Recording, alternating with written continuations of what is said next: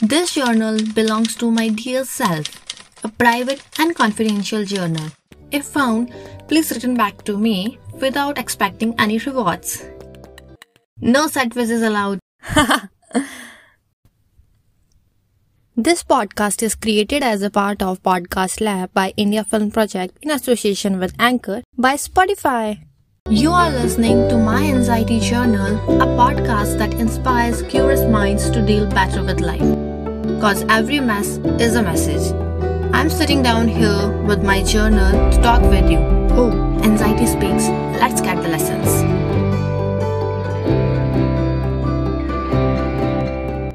In the last episode, you and I talked about change is constant versus forever trends. Where does it originated from? And the fear of being alone and not to be self-reliant. In the end, we looked over how it looks like to be a self-reliant person. So that was all from the last episode, and there's a lot more to come in this episode. Let's get into it. When you begin this journey of being self-reliant, there's one common mistake which most of the people commit. Even I also made this mistake. I accept it. Mistake to take self-reliant to be self-isolation. When one starts depending on themselves for all the emotional, psychological needs, they practice self mastery. This this tricks the brain. You know where they think other people's matter no more to them. I mean, I'm self-reliant. I, why I would need other people's in my life? This makes you think all people are ruled by fears. They are so superficial. So it creates a dislike for other human. Uh, a little kind of not hatred, I would say dislike only. As a result of it, you start isolating yourself, and I also did the same. Even though I don't regret it because it completely changed my path, my track of the life. And yes, life don't give you regrets, it just gave you the lessons. And here I learned the difference. The lesson I got from this little confusion was the difference between self-reliant and self-isolated. Whether you are looking for success in career, relationship, personal growth, it's about we, not me. Concluding both the terms in simple language or a bit size, we can say that self-reliant means depending on yourself for basic emotional needs. Whereas in case of self-isolation, you stop interacting, coordinating with other humans, which brings emptiness, low self esteem, making you feel stressed even though if you're relaxed. You might feel confused about how to be like self reliant and still coordinating with others. It's a bit confusing exactly how this can be done. Yeah. And here's the answer a million dollar valuable answer I have learned by practicing in recent time. Yep, it is. The answer is by setting why for your actions.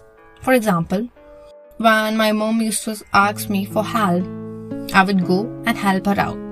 But then the next moment, I would see her disappointed with my work.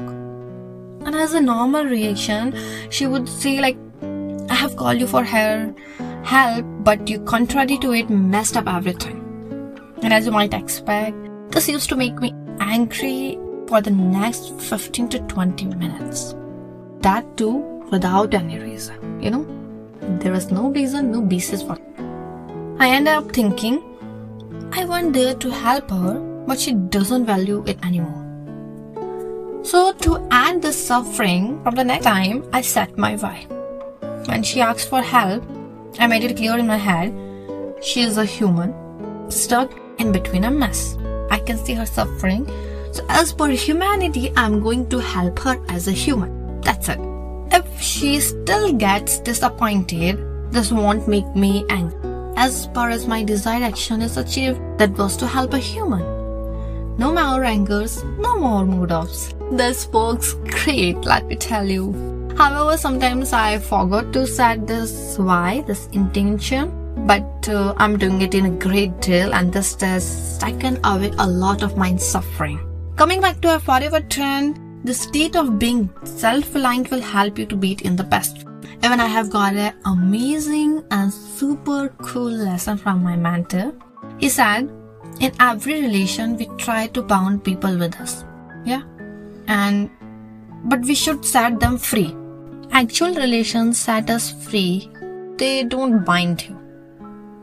Tell your loved ones like we both are doing better in life but at any point if you feel like going away or you feel like you can do well with someone else just tell me and move out of the relation. That's it.